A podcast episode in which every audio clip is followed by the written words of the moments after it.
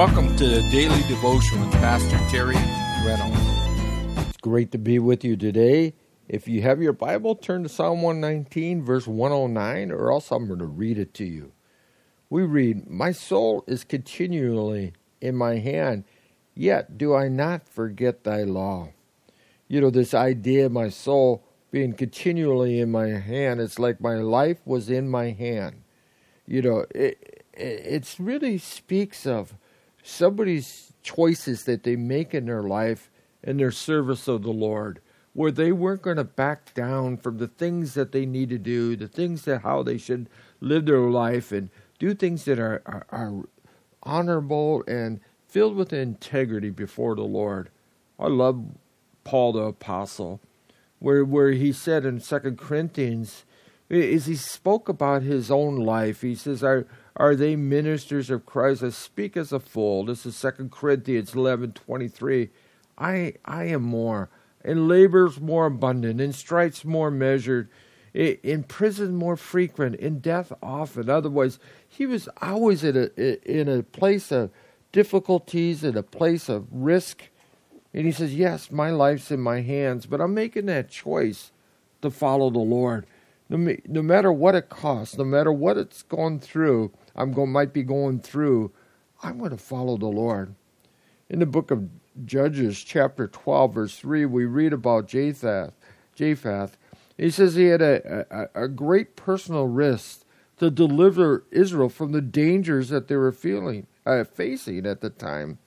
And it says how he immediately ran into the criticisms from the tribes of Ephraim, who were ashamed of themselves, or were ashamed of themselves for standing idly by Jephthah, who won a great victory. You remember the story there in Judges chapter 12?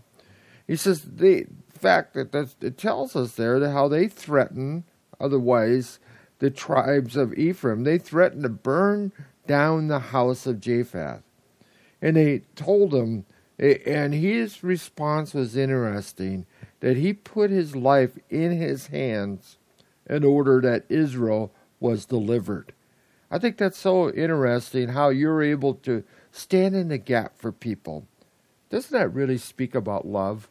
How you could really reach out to people and help people? Sometimes love does hurt. Sometimes there is consequences and sacrifices that we need to make in order to do things that are demonstrate our love to each other, but also to our love for the Lord. The same expression, of course, is used eh, between in the life of David, when David had just saved Israel from Goliath. You figure everything would be good for quite a long time, but of course, what had happened? King Saul became really what he was. He was insanely jealous. He issued orders that David would be killed.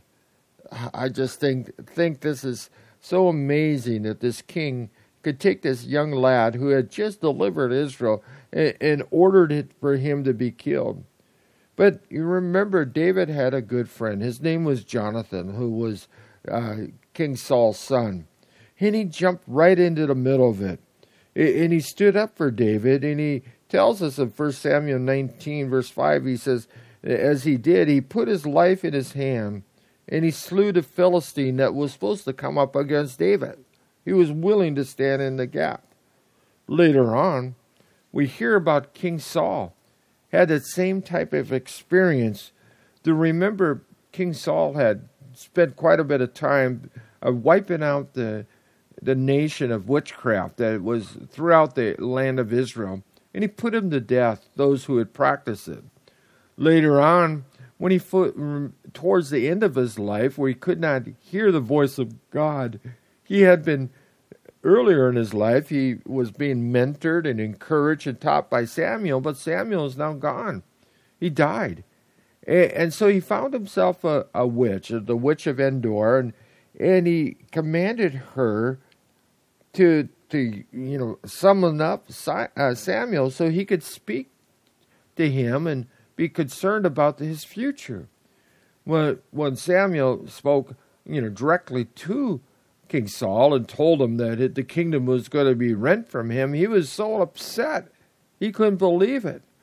But the witch stood up and said, You forced me to do this in 1 Samuel chapter 28. He says, Behold, he says, Thy handman, handmaid had obeyed thy voice, and I have put my life in my hand, and I've hearkened unto thy words. Otherwise, I was willing to take a risk in order to do what you commanded to, to do. The psalmist here obviously was being threatened for many of those who oppose the things of God. But he was willing to take a risk for the things of the Lord, willing to stand in the gap, willing to be there to be able to proclaim the good news of the gospel. Sometimes there is a price that we will pay. Jesus says that though we're in this world, we're not of it, being not of this world, we will suffer persecution and go through tribulation for those who oppose the light. But the beauty of what he said, he says, But yet I do not forget thy law. You know, the real comfort is is that when we takes these risks and we don't know what the outcome is going to be. Now, people might treat us or respond to us or what they might do to us. We remember how faithful God is towards us. And that's what he was taking comfort is, is that I'm going to trust in what God's word has to say concerning my life. And I think that is so important for us.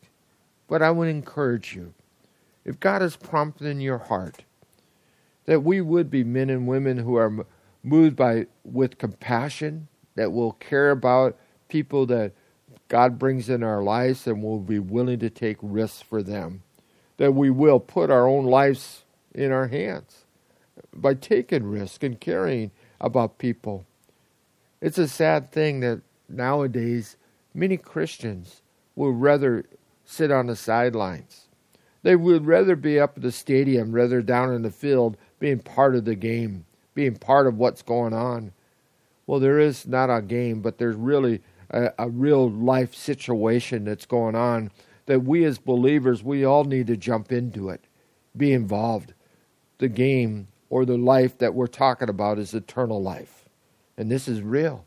And we have an opportunity to tell people this week about the good news of Jesus Christ. Yes, there is a risk. People might not like us. In fact, in some countries, if you're listening to this around the world, they might even cost you imprisonment. I just pray as the Spirit of God leads you, and that's the important thing, as God leads you, and as He speaks to your heart, that we would be bold to follow the Lord in proclaiming the good news of Jesus Christ. So until next time, this is Pastor Terry. May God richly bless you. Thank you for taking part in today's program. We would love to hear from you. You can email us at Terry Reynolds at agapechapelOC.org. Again, that's Terry Reynolds at agapechapelOC.org. Or you can write us at Agape Chapel, P.O. Box 4023, Huntington Beach, California 92647. May God richly bless you.